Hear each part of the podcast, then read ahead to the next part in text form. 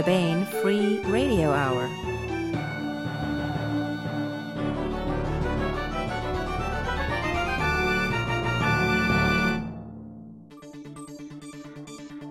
On the podcast, does sailing on a sea of fortune get pennies stuck in your keel? Steampunk pirates in the sky and squiggly, jiggly smart flesh in your brain. Plus, part 45 of the complete audiobook serialization of David Weber's Shadow of Freedom. All right now.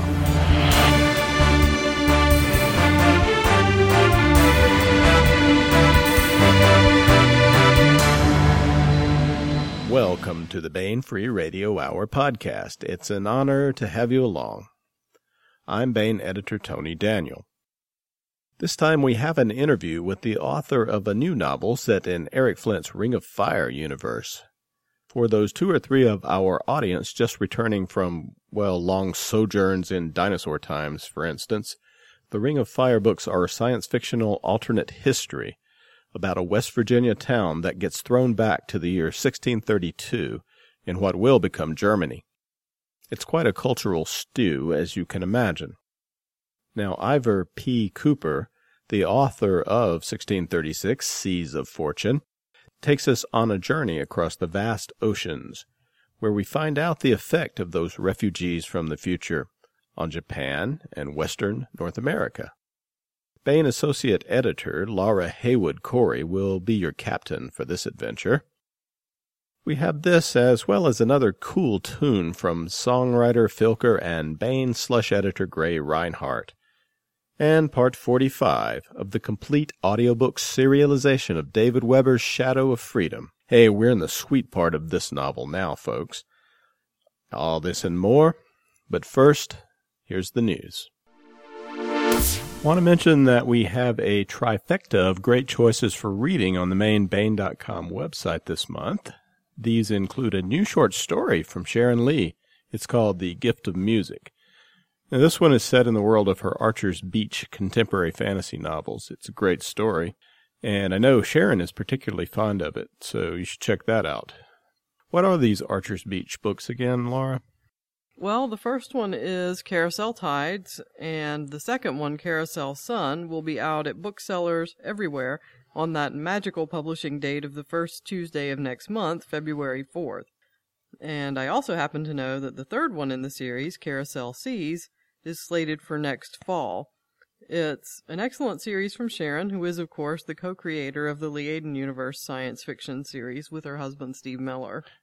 This is her. Uh, this is her standalone contemporary fantasy series. Mm-hmm. Yeah, it's really it's really fun, and it's a it's a little bit of a break from Liaden, but it's the same same great writing voice. Also on the Baen website is a science piece from neurological research scientist Dr. Ted Roberts. The title of this one says it all: from smart flesh to custom organs, the growing science of tissue engineering. It's fascinating look at what they're calling smart flesh. Doesn't that sound appetizing, Laura? It does. Yeah, it's the actually what it is is the wrapping of electronics into the body and even the brain and the creation of human organs that might someday be used for uh, desperately needed transplants among other things. You could grow your own heart. Indeed. Or use it to convince the evil queen that you've killed the royal progeny.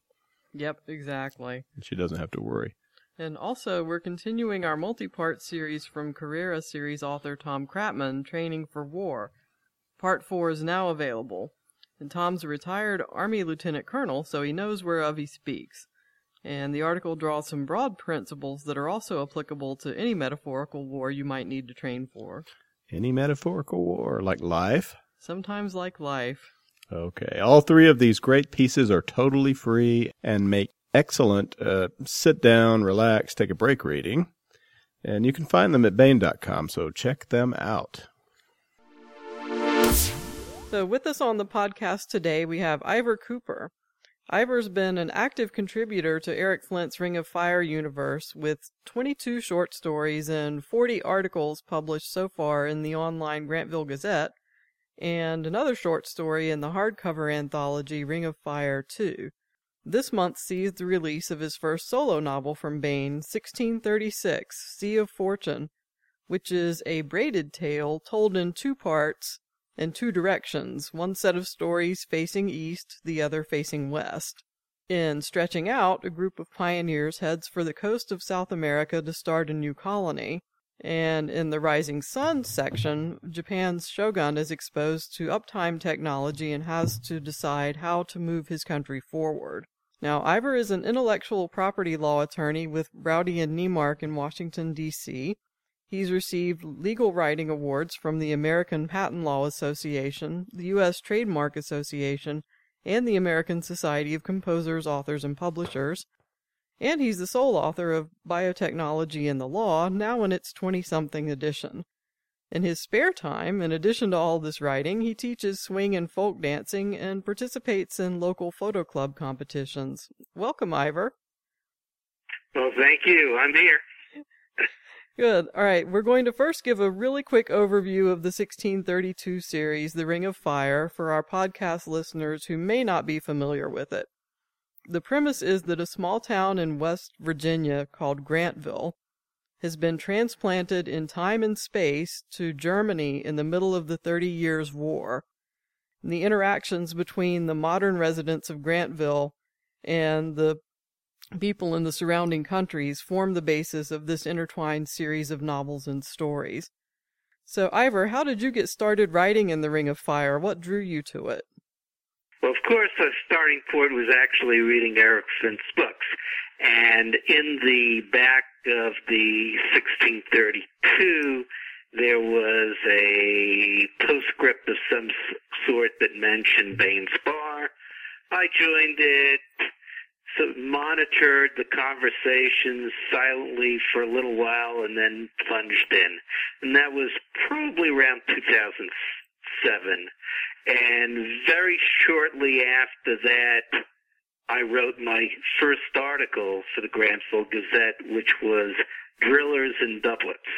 And was, as you could probably gather, about the question of oil exploration and development in the 1632 universe. Uh, and then I did another one on glass, and after that, I started writing fiction as well. So, what are the challenges, if any, that come from playing in someone else's sandbox like that? Did you ever have a situation where you wanted your characters to do certain things, but they were constrained by the setting? Oh yeah, it happens. The a good example of that would be with the first fiction I wrote for the universe, and that was a story called Federico and Ginger, which involved this um, Italian dancing master who came to Grantville to be the dancing instructor for Princess Christina, the daughter of Gustavus Adolphus. And when the novel 1633 ended, it gave the impression that Princess Christina was going to be in Grantville for an extended period of time. And I wrote my story with that in mind. When Eric got around to writing 1634, the Baltic War, he decided that she would be in Magdeburg. So Federico became a commuter. I had to rewrite the story so that he was on the road uh, quite a bit, but we managed to work it out and get things back in line. So that would be one example. And there is some action in um, Seas of Fortune in the first part, uh, uh, where I had to rewrite uh, a major portion of one of the stories to, so as not to interfere with the developing plans of Eric Flint and Chuck Gannon for what they are going to be doing in the Caribbean.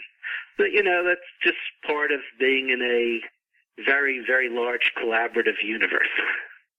Okay, so for the stories in Sea of Fortune, can you give us a little bit of background on what was going on in Japan at the time? And then what the situation was in South America and the Caribbean as well.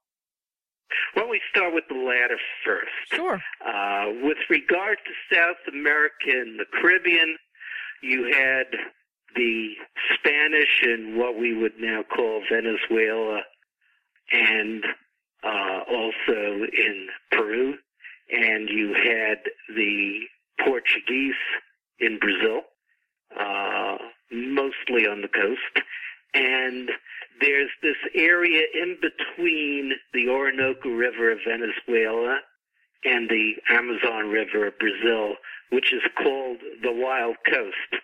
Not that the rest of it was all that civilized when you really come down to it, but it was an area in which Spain and Portugal were not yet particularly interested, and so they didn't do much to interfere with other European po- powers forming colonies there, unless those colonies decided to go and raid them, which they sometimes did.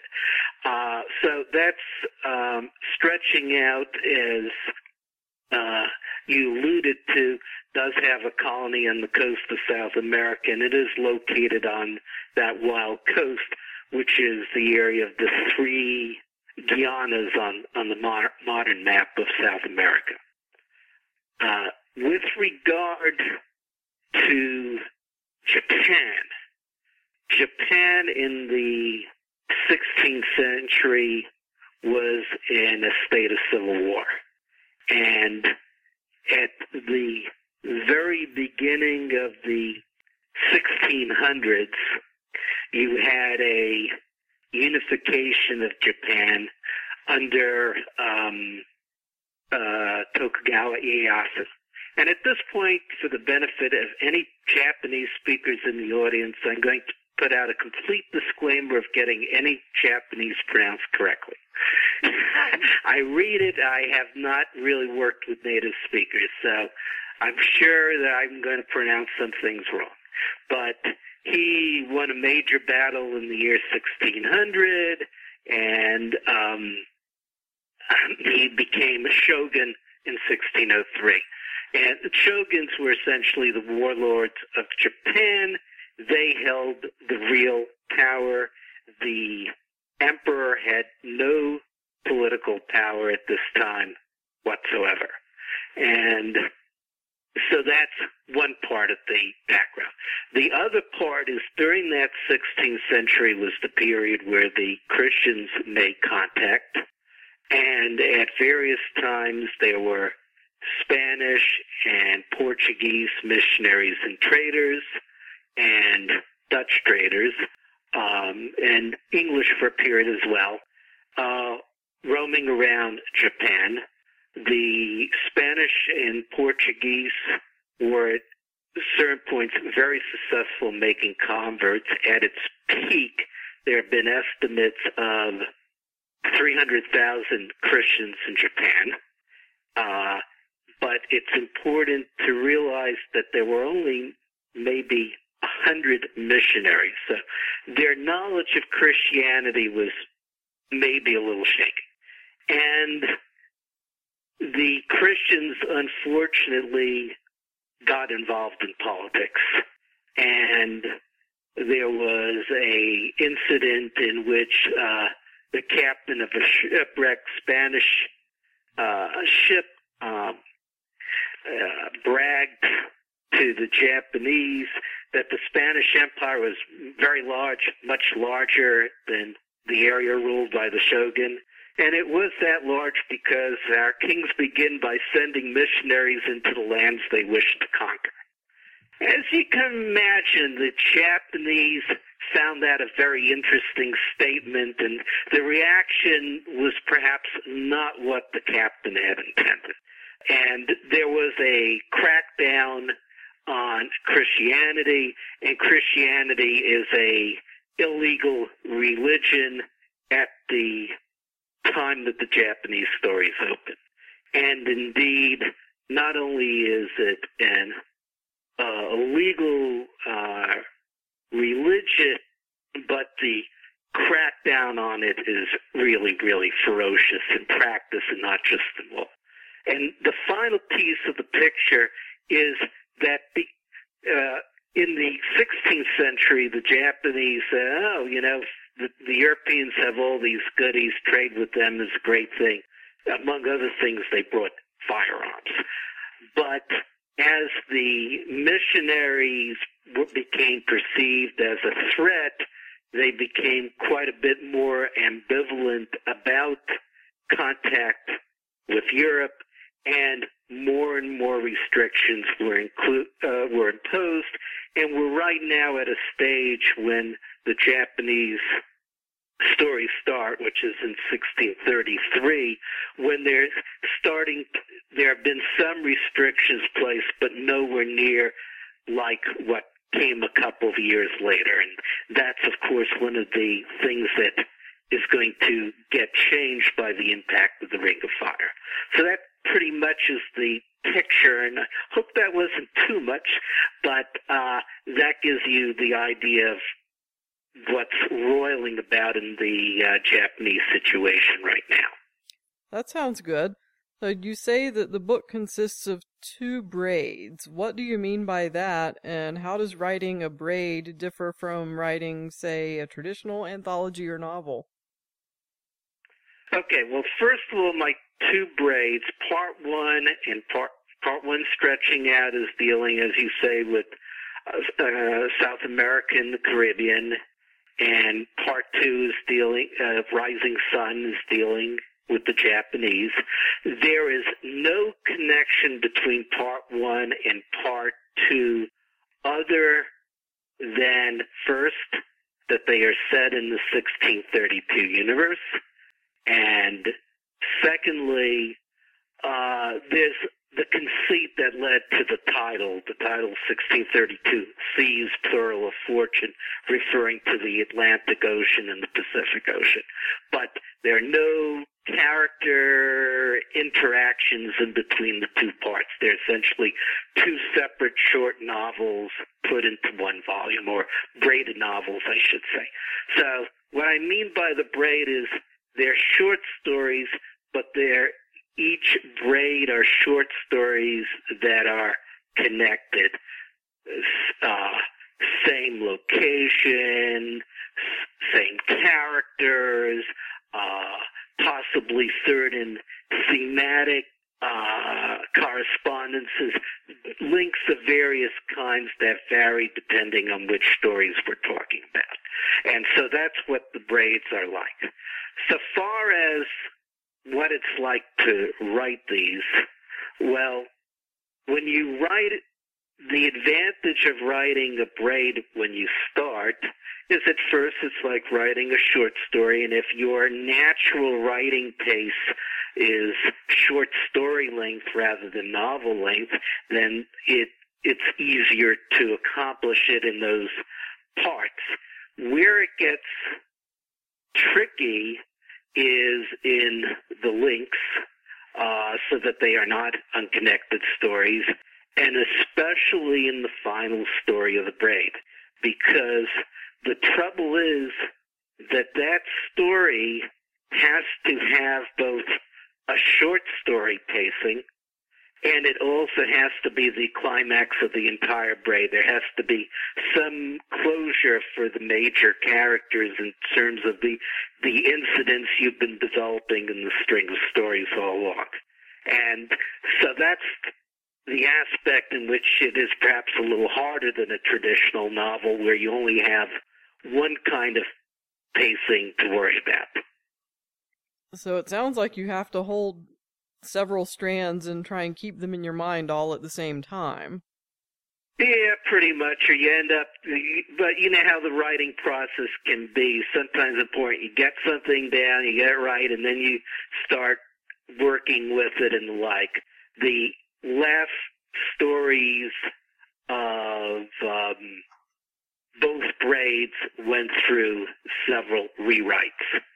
There's also another factor which is the braid being able has the advantage that you don't have to keep to a strictly linear time. In theory, you can have one story overlap in time with another and so on and so forth. But the catch is you can't do too much of that without driving the readers crazy. And the in the Japanese section, um, you'll see there are seven, uh, five stories there now. But when I sent the initial manuscript to Baen, uh, there were seven. And it's not that I've cut out a story. It's that a couple, I merged two pairs of stories into single stories, uh, so that I didn't have quite as much timeline jumping as I would have otherwise. Well, that, that leads me into my next question, which was how did Sea of Fortune become a book? The answer there is different for the two parts. For stretching out, I started writing those stories initially as standalone stories. And at some point, um, Eric Flint started hinting that stories that were part of the series might be a lot easier to develop into a potential into some kind of book than stories that had no connection with each other. So I started deliberately trying to make a series at that point. With regard to the Japanese stories, the the first story in there uh, was written uh, with a view to dealing with something of a pet peeve of Eric's, which is people thinking that the uptimers are just going to recreate the modern world and within a few years, maybe a decade or two. So I wanted to shake up the timeline a great deal. The you know uh, Humpty Dumpty was going to fall and you weren't going to put back together the old timeline again. And I'm deliberately speaking around what the big twist, the big change is at the, at the end of the first story of the Japanese series. But when people read it, they'll say, oh, that's what he's doing. And so, um, that was the idea. And originally, Eric was planning to run it as one of the stories in the Ring of Fire 3 anthology. And then he decided that he'd like to take that story and another story in the Stretching Out series from me, and a couple of stories from Chuck Gannon, and a couple of stories for himself, and have a anthology there. And then he and Chuck decided they had enough New World material for a book on its own, and that's when uh, he started talking about taking uh, the stretching out and rising sun stories that I had written already and putting them into a volume of their own. So it, it, I really didn't know where you know the the ball was going round and round, and I didn't quite know where it was going to drop for several years. Yeah. So, without giving away too much, are you hoping to continue those plot threads that you've set in motion in Seas of Fortune? Uh, there is a good chance of that. Uh, with regard to the stretching outside the problem with writing in that area is that Eric and Chuck are going to be very active in the Caribbean, and I really uh, can't write much in that area until I have a better idea of what they're going to do. With regard to Japan, I have a considerably freer hand and I do have some ideas in mind for that. And Eric had been speaking at one point about my doing another Japanese story for Ring of Fire 4. But exactly how that will all shell out, that I don't know at this point. So, The I think the the Eric and Chuck side is going to be Commander Cantrell on the West Indies, if I'm I believe. That's the next one coming out from them. That's right, and I don't think that that would be the only one in the Caribbean either. Right. So. But that's the only one I have definitive information on. Mm-hmm. So a lot of your Grantville Gazette contributions are focused on the technologies, transportation modes, and sciences of the 17th century.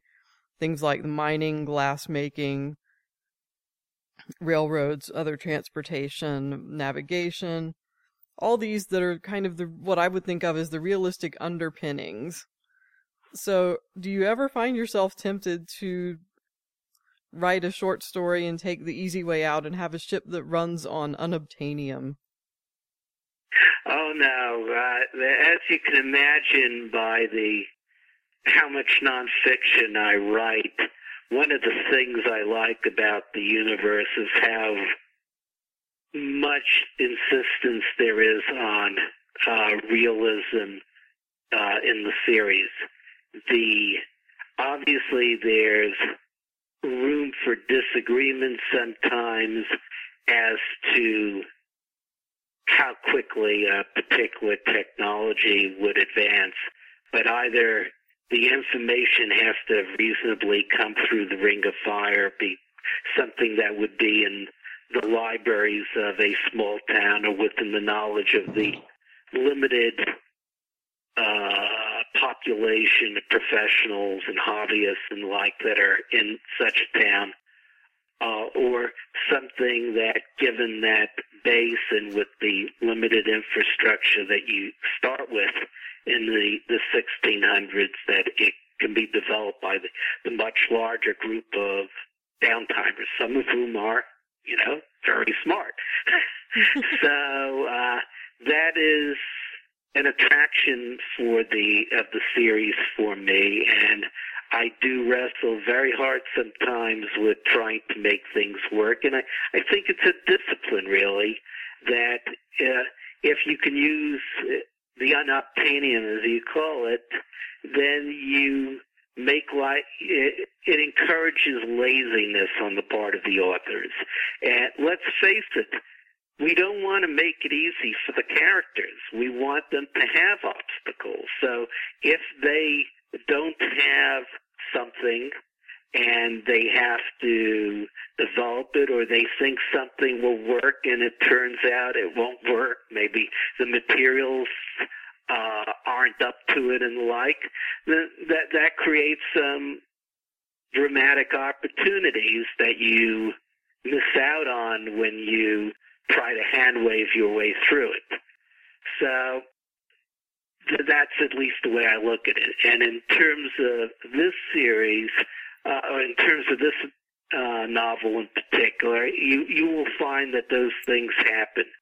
Maps are misleading because they show features that existed in modern times that didn't perhaps exist at in the 1600s.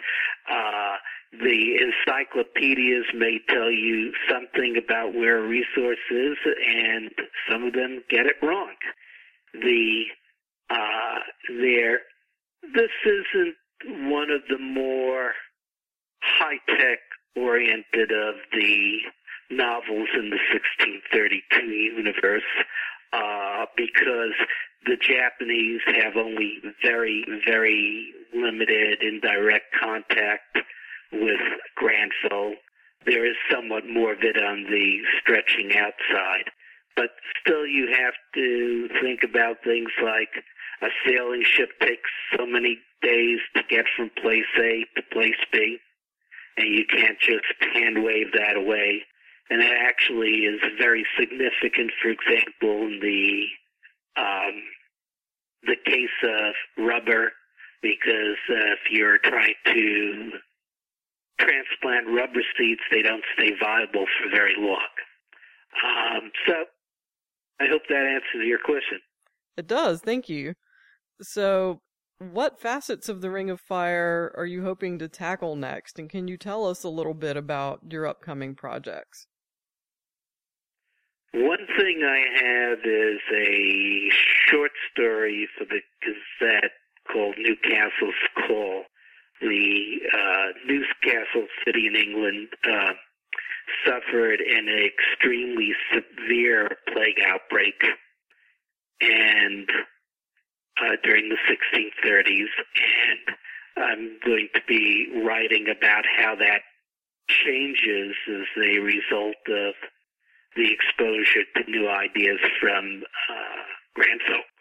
But they are not in, you know, intimate contact with the uptimers, so some people will believe what the uptimers say and others won't, and some things will come through in a distorted voice, and there'll be some opportunities. As I was researching that, I had to, of course, study the plague, which is why the uh, last two articles I've written for the Grantville Gazette uh, have been on the subject of first how the plague was handled in Europe before the Ring of Fire, and secondly, what new information the uptimers might be imparting on that. So that's one project. The I do have uh, an, an article on heat exchangers, possibly not the most fascinating of subjects, but it came out of having an argument with someone about steam powered airships and how much the condensers for the, the steam power plant would weigh. And of course, that's a consideration for any kind of airship. And um, I have been doing a great deal of research on Ming China, and I will leave it to your imagination as to where I might go with that. I'll be looking forward to it. So, how do you manage That's to? No, I was just saying I'm looking forward to reading that about uh, the Ming Dynasty. You've piqued my interest there. the the Ming in the 1640s suffered. Well, it really started earlier, but they had the dual problem of what were called bandits, but when you're talking about hundreds of thousands, I'm not sure the word bandits is quite appropriate, um, of internal strife, and also the growing threat from the what were called the Jurchen barbarians who, who renamed themselves the Manchu um, on the northern frontier. And those all came to a head in the 1640s, and the Ming Dynasty fell. There were some remnants that were called the Southern Ming that lasted for some years longer, but ultimately we the we had the Manchu dynasty take over, which was the last of the imperial dynasties. So, as you can imagine, I have plans for how to accelerate all the trouble into the 1630s as a consequence of the Ring of Fire. But uh, just stay tuned on that. Definitely, definitely. So, is there anything else you wanted to cover? I think that's it. Just remind us about any upcoming convention appearances and or bookstore events that, that you've got coming up and we'll mention those. And then we'll put you know, we'll put them on the website too if they're not already up. Okay, well, I have Farpoint in um, February, and I believe I'm going to be the first 1632 author to ever appear there. They're in Timonium, Maryland, and that's President's Day weekend. Mhm. And then I have a little bit of a respite, and then I have RavenCon in April. That's in Richmond, Virginia. Mhm. And then in May, we have Marcon, which is going to host the 1632 Minicon. So there'll be lots of 1632 authors there, including, of course, Eric. And in addition, uh, later in May, there's Balticon, which is uh, Memorial Day weekend. And that really is as far as I've planned out con appearances so far. Okay, great. I think we've got all of those on the website, but I'll just make sure they are. And for finding your. I'm sure you don't have Balticon because I only had the formal invitation uh, a few days ago. Okay, we will go ahead and add that then. So the book is 1636 Seas of Fortune by Iver Cooper, who's been with us on the podcast today. Thank you so much, Iver. And thank you. It's been a pleasure. We have an excellent and thematic cut from Truth, Lies, and Make Believe. This is an album by Gray Rinehart. Gray is the slush editor here at Baen. He's also a talented and much in demand filker at many East Coast science fiction conventions, and just an all around great guy. This cut and Gray's entire new album is available at Bandcamp, Amazon, and many other places, including Gray's website graymanwrites.com. That's G R A Y. Here's Gray Rinehart with Steampunk Pirates. Some hearties sail the high seas, and cowboys ride the plains. But I sail the skies with gold in my eyes and ride like thunder on the winds of change. Spread the canvas port and starboard, full sail while we build the steam. Hold steady with the wind now Sharpen up your eyes. There's battle in the offing, and there's treasure in the skies. Tonight, the airship pirates are gonna prowl among the clouds with cannon at the ready, on the lookout for a prize.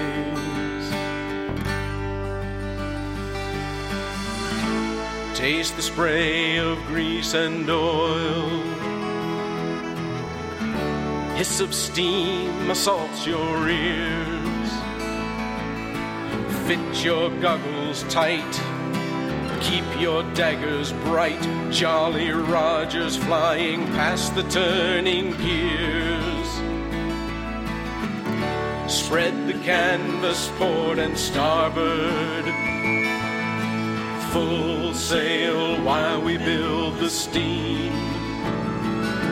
Hold steady with the wind now. Sharpen up your eyes. There's battle in the offing and there's treasure in the skies. Tonight the airship pirates are gonna prowl among the clouds with cannon at the ready on the lookout for a prize.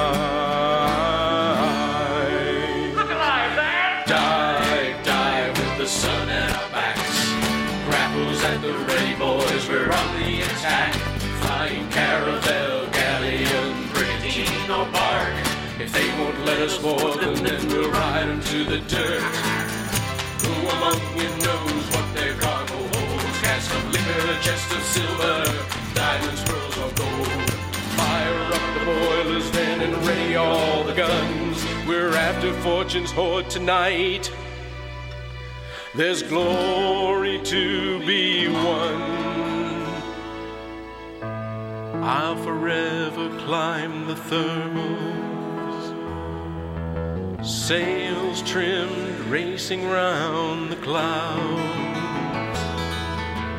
Ride the winds of fate with the fortune that I've made till my last pennies finally hold my eyelids down.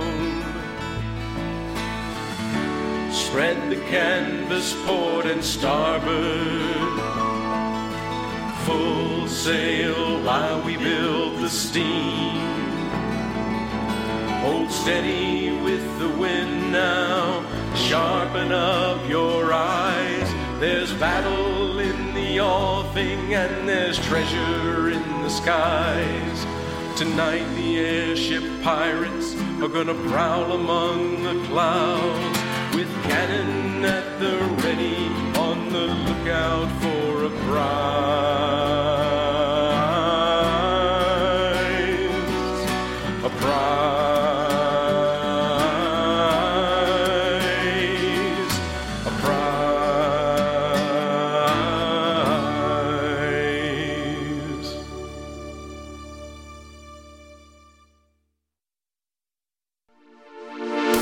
And now we continue with our complete audiobook serialization of David Weber's Shadow of Freedom. This portion of Shadow of Freedom is provided by Audible.com. Get the complete audiobook at Audible.com now. If you're not a subscriber, you can get the entire audiobook free or choose from more than 100,000 other titles when you try Audible free for 30 days. Okay, here's what has gone before. After a fierce war, Honor Harrington's star kingdom of Manticore has entered into a simmering low-level conflict with the ancient aristocratic Solarian League. The Solarian League is crumbling, and at the edge of its empire, rebellion is brewing. The Solarian Office of Frontier Security is in charge of keeping the peace on the frontier area known as the Verge. Brutal tactics and puppet dictatorships are par for the course for the OFS. Royal Manticoran Navy Admiral Michelle Henke, Countess Goldpeak, commands the Royal Manticoran Navy forces in the Talbot Quadrant, a region allied with the Star Kingdom, on the border of the restive frontier of Solarian space. When Goldpeak receives word that the Solly assault on the Manticoran home system has been utterly destroyed, she decides to take action in her own sector. With the bulk of her fleet behind her, she sets out for the heart of the outermost Solly system. And Gold Peak and her fleet most definitely do not come in peace. Here is part 45 of David Weber's Shadow of Freedom. August 1922, post diaspora. And best of all, if we do it right, the bastards won't even realize we're on to them until we hand them over for trial. Captain Cynthia Lecter, Royal Manticoran Navy. Chapter 33 I suppose that's just about it, then. Michelle Henke tipped back in her chair, rested her right ankle on her left knee, and clasped her hands behind her head. Unless anyone else has something they think we should be looking at. She looked around the officers gathered at the long table in her dining cabin, most of them sipping coffee or munching their chosen form of finger food, and quirked an eyebrow. It was an informal looking group, which wasn't too surprising, considering the fact that their commanding admiral had chosen to hold it here rather than in her briefing room, and to attend in her academy sweats and tree cat slippers. None of the others were quite that informal, of course. Rank did have its privileges, which none of them were so rash as to usurp, however congenial their CO. But there was still an undeniably casual, comfortable feel to the meeting. It looks to me like you've covered all the points from the agenda, ma'am, Gervase Archer said, consulting his minicomp. Then he smiled wryly. For that matter, you've, uh, hit on at least a few additional points. Several people chuckled, and Michelle grinned unrepentantly. Organization was a good thing, and she was as organized as anyone until she was certain she'd covered all the points she'd planned on covering. After that, free association was the order of the day as far as she was concerned. In fact, she encouraged it as a way to expose points she hadn't thought about ahead of time. Obsessive organization is the sign of a mind not prepared to thrive upon chaos, she pointed out, and the chuckles were louder. Actually, there is one thing it might be appropriate to bring up, ma'am, Victoria Armstrong said after a moment. The flag captain sat at the opposite end of the table from Michelle, flanked by Commander Larson, her executive officer, and Commander Wilton Diego, her tactical officer. At the moment, Armstrong's green eyes were unwontedly serious, and Michelle frowned mentally. Go, Vicky, she invited. Well, I've actually been thinking about this for a while, Armstrong continued with a slight shrug. The thing is that, as honored and pleased as I am to be your flag captain, I have to question whether or not a battle cruiser, even a Nike like Artemis, is the best place for you to keep your flag. We've got two and a half squadrons of modern ships of the wall now, and they've not only got better flag deck accommodations, but they're a hell of a lot tougher, too. Trying to get rid of me, Vicky? Michelle asked quizzically, and Armstrong shook her head. No, ma'am, of course not. She smiled. I'm just pointing out that a super dreadnought is more traditional for a fleet commander's flagship, when it's available, of course. You may have noticed that I've never been exactly trammeled by the bonds of tradition, Michelle said dryly. Then she straightened in her chair, leaned forward, and folded her hands on the table in front of her. I appreciate the sentiment, Vicky, she said in a considerably more serious tone. And I'll admit I considered, briefly, whether or not it would be a good idea to move to one of the SDPs when they became available. But I decided not to for several reasons. One is that for the immediately foreseeable future, I don't think the question of survivability really enters the equation. Unless we screw up, the Sollies aren't going to be able to threaten us significantly. For that matter, even if they manage to get into range, a Nike like Artie is a hell of a lot better protected against anything but point blank energy fire than almost anyone else's ships of the wall. There is a little something to be said for the superiority of a super dreadnought's. What was it you called them? Flag deck accommodations? Michelle shrugged. But that's mainly a comfort factor and a matter of having more room to pack the Admiral and her staff into. The actual command facilities aren't that much superior to what we've got right here aboard Artie, and our CIC's receiving the input from every sensor in the entire fleet. The decisive factor, though, is that I'm comfortable aboard your ship, Captain Armstrong. She smiled.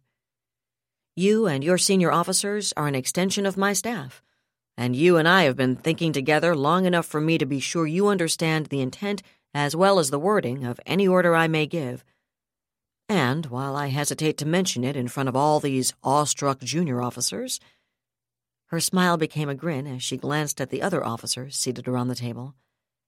There have been occasions, rare perhaps, but nonetheless real, upon which you have respectfully raised considerations which have tempered my own, perhaps overly enthusiastic notions. Frankly, I'd just as soon not have to break in another flag captain who's willing to do that. Her whimsical tone became rather more serious with the last sentence, and Armstrong looked down the length of the table at her for a second or two. Then the flag captain nodded, and Michelle nodded back. I wonder if someone else has been complaining about Vicky's relative lack of seniority, she thought. Funny how people can piss and moan over something like that at a time like this. And it'd be like Vicky to offer me a way to make the move without looking like I'm conceding anything to the complainer, or like a lack of confidence in her, for that matter. She made a mental note to have Cynthia Lecter look into the matter quietly. She didn't expect to discover anything like a serious problem, but it never hurt to be proactive about things like that. Shrinking violets, by and large, didn't make it to flag rank. Overall, that was a good thing, but ego involvement was one of the most pernicious producers of friction and one with which Michelle had never sympathized.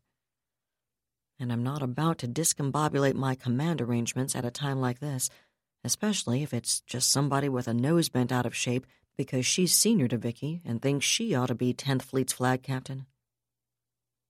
She snorted mentally at the thought. In less than one T day, 10th Fleet would be dropping out of hyper in the Myers system, not a good time to be tinkering with its command structure. All right, people, she said out loud. Now that that particular pressing question has been dealt with, I think it's time all of us got some sleep. She smiled again, this time without any humor at all.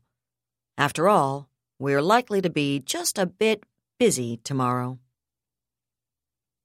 Oh, shit. What was that? CPO Sylvia Chu, chief of the watch in Myers Astro Control, looked up from the endless stream of memos and directives on her own display with a stab of irritation as she heard the soft, fervent mutter. Commodore Thurgood's upcoming exercise loomed large in Chu's thoughts at the moment, and she needed to get her paperwork at least under control. She was never going to get it finished, that was a given in the Navy, to clear the decks for it.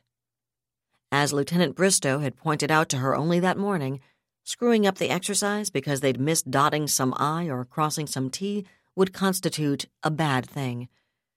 And so would a last minute censor snafu, which was why the comment from Petty Officer Second Class Alan Coker, who was currently manning the outer systems surveillance platforms, had set off Chu's internal alarms. The outer platforms were even more urgently in need of upgrade and replacement than the inner platforms, and the last thing she needed with the exercise looming on the horizon was for one of her primary sensor nodes to report a malfunction. That would not look good on her next efficiency report, which was due in less than two T months. There was no immediate response to her question, and she frowned as Coker leaned closer to his own console. Coker could be a royal pain in the ass, but although she would have gone far out of her way to avoid admitting it, Chu regarded him as one of the three best sensor techs assigned to the Myers system. His defects, and the reason someone of his ability was still only a second class petty officer, stemmed from a certain lack of patience with officers in general, coupled with what Chu thought of as the old frontier fleet hand syndrome. Coker had seen more incompetent officers with family connections than he could have counted come and go during his career, and he'd spent more than his fair share of time cleaning up after them. It gave him an edge of something entirely too much like insolence towards the commissioned nitwits who came his way, but his decades of service had also made him very good at his job. He was, quite literally, too valuable to be canned. Which was why his present expression sent another, sharper tremor of unease through Chu's professional instincts. Coker's hands moved across his console for several seconds, obviously double checking and refining whatever had drawn his attention. Then he straightened and looked at Chu. We are so screwed, he said flatly. I realize you have a reputation to maintain as a character, Chu replied tartly. But unless you want to be ripped a new one, I'd appreciate a report one hell of a lot more detailed than we are so screwed. Sorry about that, Chief. His smile was a grimace, but there was also genuine apology in it. It's just. He gestured at his display. The outer platforms are calling it 28 super dreadnoughts, Chief. He shook his head. And whoever they are, they sure as hell aren't ours. It's confirmed, Commodore, Captain Thora McPherson said flatly. Definitely 28 in the super dreadnought range, judging from their impeller signatures.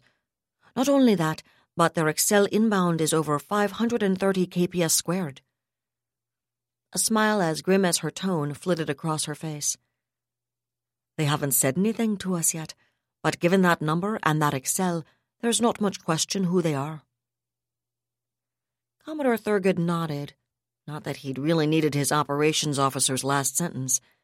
For that matter, he hadn't needed the acceleration rate.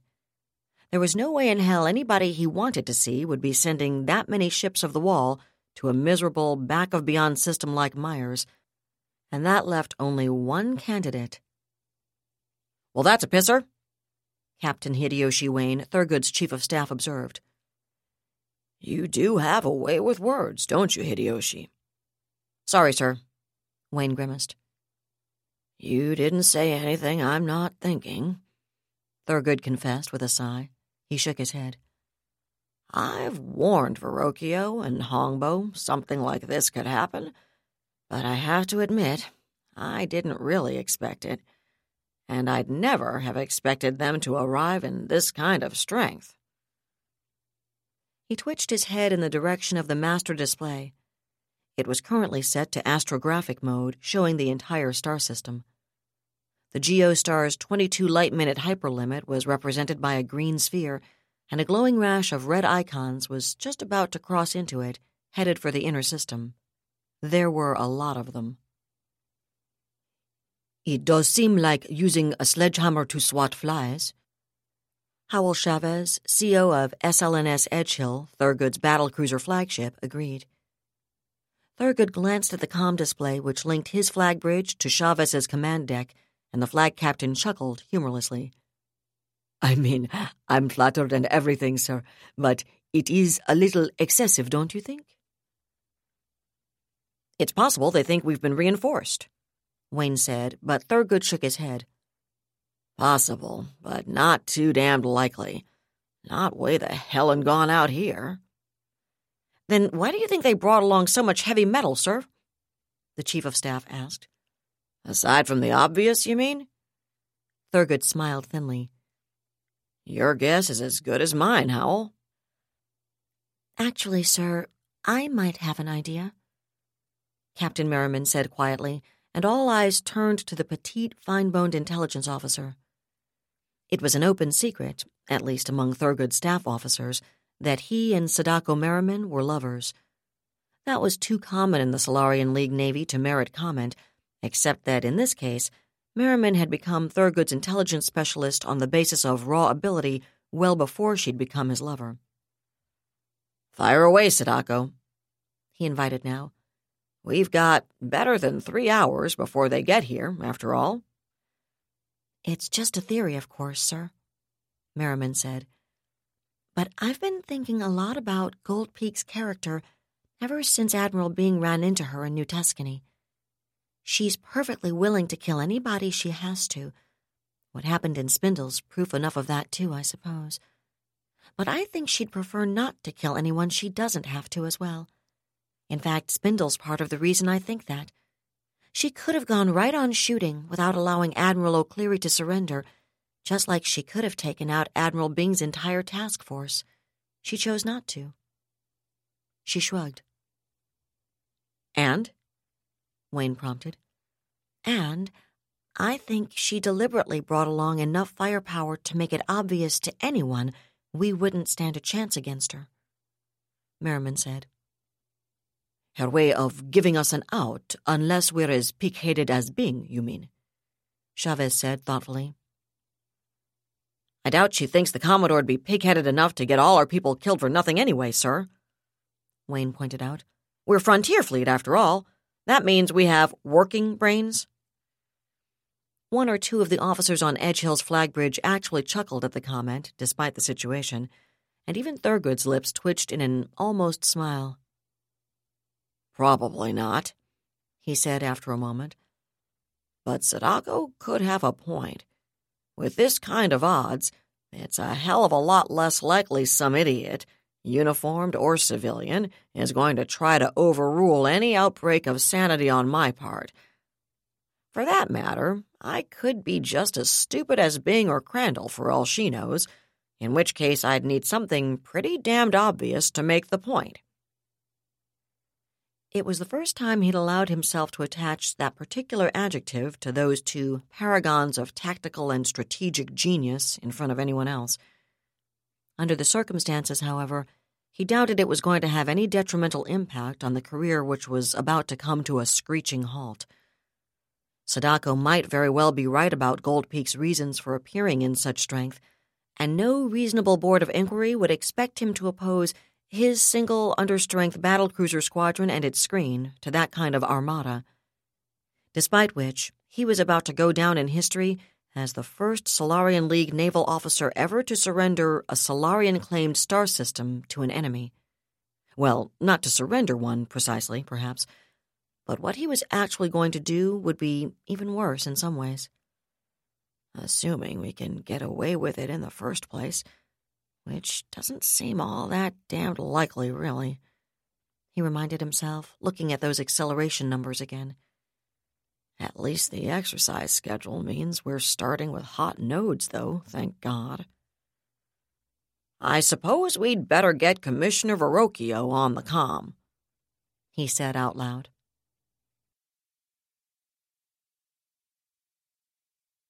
That was David Weber's Shadow of Freedom, Part 45, read by Allison Johnson. And that's it for the podcast. Thanks to Audible.com. Thanks to Laura Haywood Cory for hosting a great interview.